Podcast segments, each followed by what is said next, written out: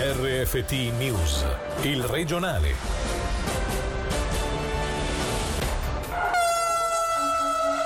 Viva il Trentino, viva il Ticino, viva la Svizzera!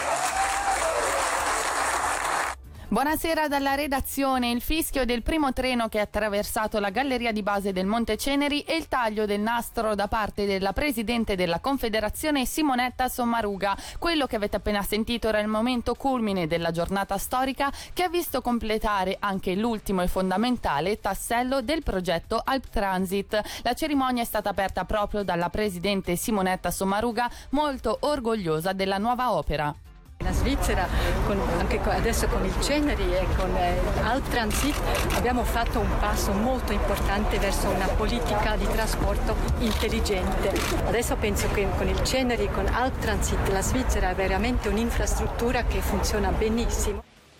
Alla cerimonia, che si è svolta in forma ridotta a causa della pandemia, hanno preso parte anche il consigliere federale Ignazio Cassis e il presidente del governo ticinese Norman Gobbi. Sentiamoli in un passaggio del discorso ufficiale. I miei colleghi di governo di quei tempi si sono alquanto prodigati affinché a livello federale la costruzione da galleria del Ceneri non fosse percepita, e cito Marco Borradori, come un capriccio ticinese, bensì come una tappa indispensabile alla realizzazione di Alp Transit. La Galleria del Ceneri cambierà forse anche la nostra identità di ticinesi. Grazie agli spostamenti rapidi all'interno del nostro cantone, il Ticino diventerà sempre più una grande città, con quartieri importanti nel sopra e nel sotto Ceneri, e fungerà da polo intermedio fra nord con Zurigo e sud con l'area metropolitana lombarda. Il Ticino dovrà quindi scoprire una sua nuova identità, fatta di orgoglio e volontà di crescita, ma anche di autodeterminazione a presentarsi come zona forte, compatta, di alto interesse economico, culturale e formativo per il resto della Svizzera. Il tunnel del Ceneri ci avvicinerà gli uni agli altri, dal regno di Borradori a quello di Branda o di Rabadan, quando il virus ce lo permetterà. Il passo sarà breve. La concorrenza tra il lago di Lugano e quello di Locarno potrebbe acuirsi e basterà saltare sul treno per sfrecciare tra Estival e Festival. A trattare il dossier in fase embrionale è stato il Dipartimento del Territorio diretto da Marco Borradori tra il novantacinque e il duemilatredici. L'attuale sindaco di Lugano è intervenuto in diretta sulle nostre frequenze, intervistato da Angelo Chiello, per raccontare i momenti critici nella realizzazione del progetto, sottolineando quanto sia stato importante un incontro con l'allora consigliere federale Moritz Leuenberg. Arriva Leuenberg perché ha giocato un ruolo centrale per il cantone, per il Ceneri, quello che si apre oggi, no? Il Ceneri era molto a rischio a un certo punto, all'inizio degli anni duemila, per questioni finanziarie. Eravamo in concorrenza con altri trafori e ricordo quando la crisi ha raggiunto il suo apice, la difficoltà ha raggiunto il suo apice, che abbiamo organizzato una trasferta da Leuenberg, quindi a Berna, con tutte le forze vive della società, la Camera Economica, gli imprenditori, i sindacati, il cantone, una parte di deputazione delle Camere federali. Siamo andati a Berna, abbiamo spiegato per filo e per segno, con veramente dovizie di particolari, in modo documentatissimo abbiamo spiegato a Leuenberger perché il Ceneri fosse così importante. Leuenberger, grazie a lui, direi anche grazie a tutto quello, al lavoro che abbiamo fatto, ma grazie a lui che ha capito l'importanza, oggi si può inaugurare il, il Ceneri. Oggi credo che un, una parola a favore di Moritz Leuenberger debba essere spesa, e la parola è gigantesca. Città Ticino o no, poco importa. La galleria di base del Monte Ceneri cambierà le dinamiche. Una, mobi- una mobilità facilitata aiuterà sicuramente l'economia. Alle dichiarazioni del direttore del Dipartimento del Territorio Claudio Zali gli ha fatto eco il direttore della Camera di Commercio Luca Albertoni, intervenuto a poche ore dall'inaugurazione del tunnel che di fatto accorcerà le distanze tra Sopraceneri e Sottoceneri. Un piccolo imprenditore del Locarnese oggi non viene a lavorare a Lugano perché col traffico perde troppo tempo, non è concorrenziale. Non è che potrà prendere il treno per forza, per portarsi gli attrezzi eccetera, però è chiaro che cambia la mobilità in generale, quindi anche queste occasioni di lavoro possono essere differenti. Poi quanto ci metterà la realtà a cambiare, se cambierà veramente, io questo non posso saperlo, però accorciando le distanze in maniera consistente, credo un Locarno-Lugano oggi che in certi momenti è in proponibile anche per il lavoratore che si sposta tra le due città, ecco che un Locarno-Lugano diventa proponibile a qualsiasi ora del giorno, se si può prendere il treno evidentemente, questa è la condizione. Io credo che un cambiamento ci sarà, adesso quale sarà l'entità di questo cambiamento non posso dirlo, che si chiami città Ticino o meno mi interessa relativamente poco, io credo che comunque una mobilità facilitata aiuterà sicuramente l'economia. Voltiamo pagina. Un infortunio con esito letale si è verificato ieri nel primo pomeriggio sui monti in Valle Malvaglia, a perdere la vita un ottantunenne della regione che secondo le prime ricostruzioni sarebbe caduto per un centinaio di metri. Immediato e ampio il dip- dispositivo di ricerca che oltre alla polizia ha, co- ha coinvolto anche la Rega e il soccorso alpino svizzero.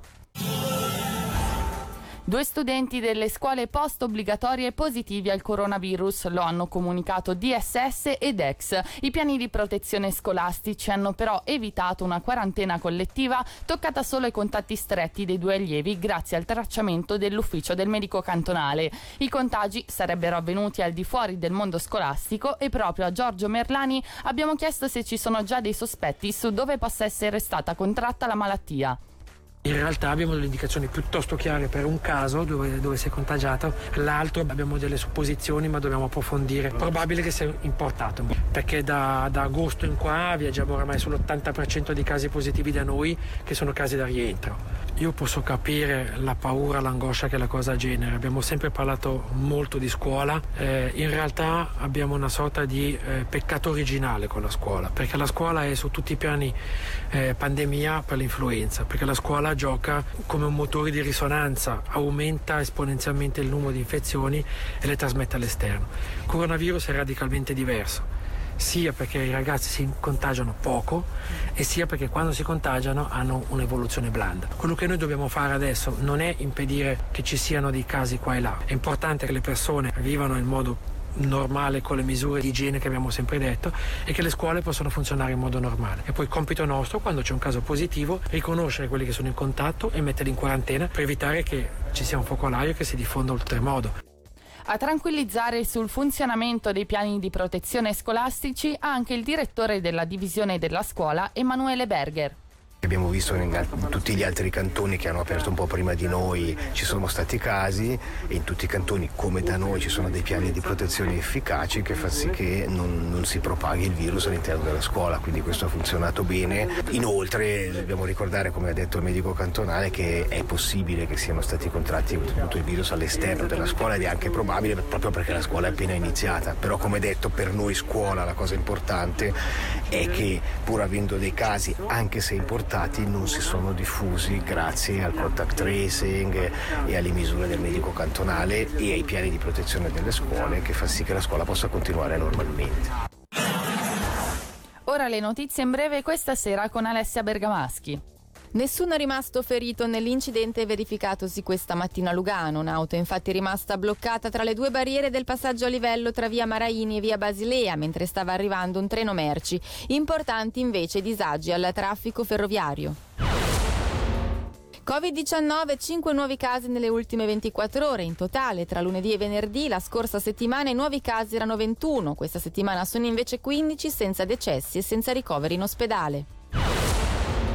Luglio positivo per il turismo ticinese con un più dodici virgola sette per cento rispetto allo scorso anno. A contribuire in maniera decisiva dopo lo stop imposto nei mesi precedenti è stato il mercato interno. Chiudiamo con la seconda edizione del Visionary Day che avrà luogo tra il tre e il nove di ottobre, una vera e propria vetrina per le imprese e professionisti che potranno confrontare sui cambiamenti e sulle opportunità offerte dalla digitalizzazione. Tra gli ospiti figurano anche nomi importanti, ce ne anticipa qualcuno Cristina Giotto Boggia, direttrice di ATED I C T Ticino. Il cinque di ottobre è previsto un primo evento in presenza e in diretta streaming dall'Istituto delle Molle per l'intelligenza artificiale di Usisubsi. Si parlerà di droni e di intelligenza artificiale, lo faremo con un ospite speciale, Quentin l'ha detto, eh, di Arma Suisse, e avremo addirittura in collegamento per uno speech l'ex direttore dell'F B I. Una cosa che mi piace ricordare è che siamo sostenuti da aziende importanti, è un messaggio molto importante per il Ticino, perché di nuovo il Ticino diventa attrattivo per i grandi brand e questo vuol dire che il Ticino comunque dimostra di essere sul pezzo. Anche le aziende che fino ad oggi si erano un po' defilate stanno ritornando a guardare al Ticino con uh, interesse. E per oggi è tutto, buona serata. Il regionale di R F T, il podcast su w w w punto radio ticino punto com.